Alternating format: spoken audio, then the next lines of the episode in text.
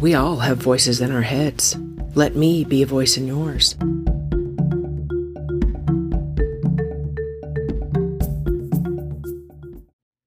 Thank you for being here. I'm Quynn Red Mountain, minister of Web of Life Animist Church. And before we dive into whatever voice wants to bubble up today, I say this. No offense intended. If you don't like something I say, well, I might not either. After all, they're only voices in my head. Peace be with you. On we go. Okay, so here's a voice in my head. To set this up, I am at about 9,500 feet in elevation, the top of a mountain range in eastern Arizona. I'm looking at pine trees and squirrels.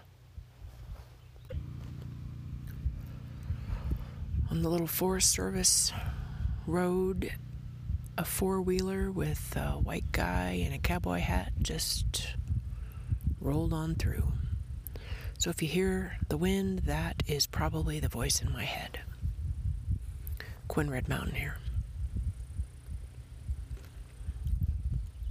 Earlier today, I saw an article from MNNnet.com, I think, about multiple dimensions and how, in various ways, we can interact with them or affect them in different ways.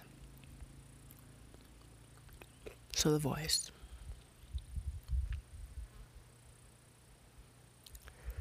there is a big, big energetic scale, not between dualities, but through potentials and possibilities. And so dimensions are really created by choice, a choice in a moment by a being. Could be a human being, could be a four legged being, could be a wind being, could be a fire being. Choices. Each choice creates another sliver, another version of the way it can go. And let's say the way it can go is a way to describe our reality. But there are unknown possible options about how it can go. So, the point of this, I think, at this point, the importance of it is that how we create our realities are by our choices could be a very good choice for, versus a very quote bad choice. Each one of those takes us down a path as individuals and also as communities and larger groups, even humanity as a group. So, with the energetic scale, I, I guess Quinn want to say what if, but the voice doesn't exactly say that. So, what if all the choices of ours Let's focus on humans right now because our choices are making big tipping points in different directions around different realities. So let's say that all of these different choices that we make, we could be an asshole or we could be considerate. Also, the thought that blends in here is about uh, white privilege as well as racial bias. Both of those things when we get right down to the basics of it, it is a choice. Those things are created by individuals making a choice, making a choice to say hello or not, make a choice to offer a bank loan or not, a choice to take the low road or not, a decision to change one's heart and mind or not, over and over and over, to give the benefit of the doubt or not, to hate or not, to blame and shame or not. You get it, right?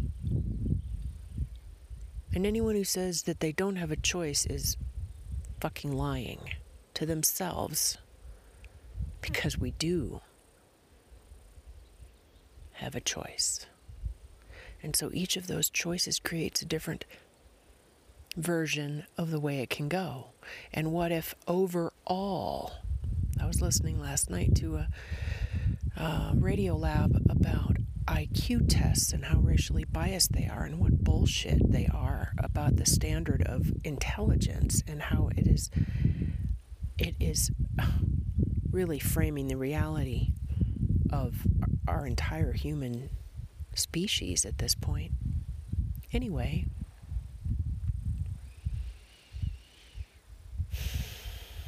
I'm looking at the trees and finding the thread.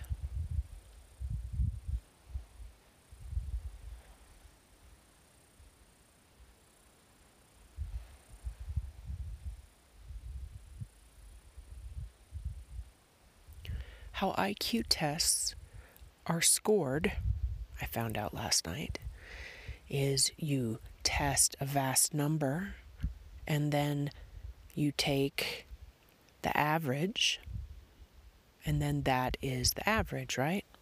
That everyone is judged upon. So the average is then 100%. If you're less than average, then it's less than that number. If you're better or more than average, you are higher. But the the pool of where all of the tests are being taken, in this case with the IQ, was all white kids no diversity of perspective of reality, all colonized mind, kids, and questions, every one of them. So, the average then could move depending on a lot of things.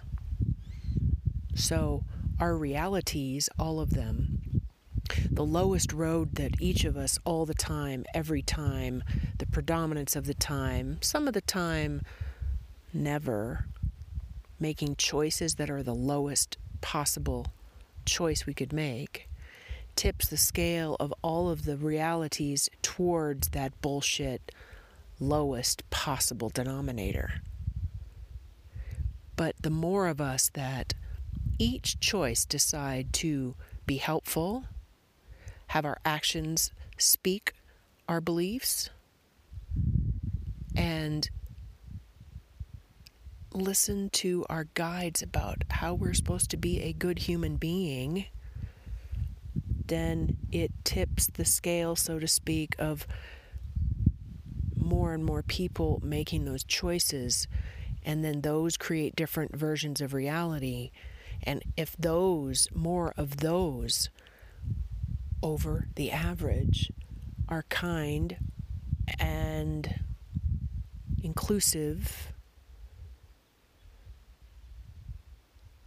and all the other words that we might put in there, then it tips the overall reality towards that, which shifts our reality. And something else I heard just a couple days ago was that the way people change is really not about hearing facts or thinking it's the smartest thing to do, but it's about what their friends and family are doing, and then they're more likely to go along. So each one of you listening to this voice is one of those people that has the conscious ability to choose what you do at every decision point. Do I do this or that? And you will know when that next moment comes. And it's coming sooner than you think.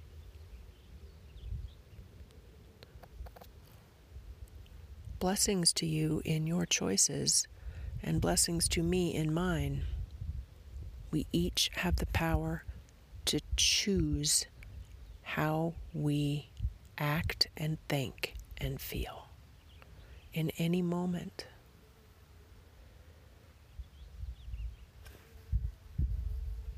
Till next time.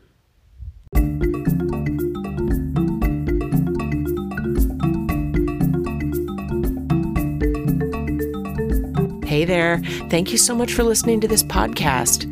We have so many resources at our website, shamanicanimalism.com. Check it out.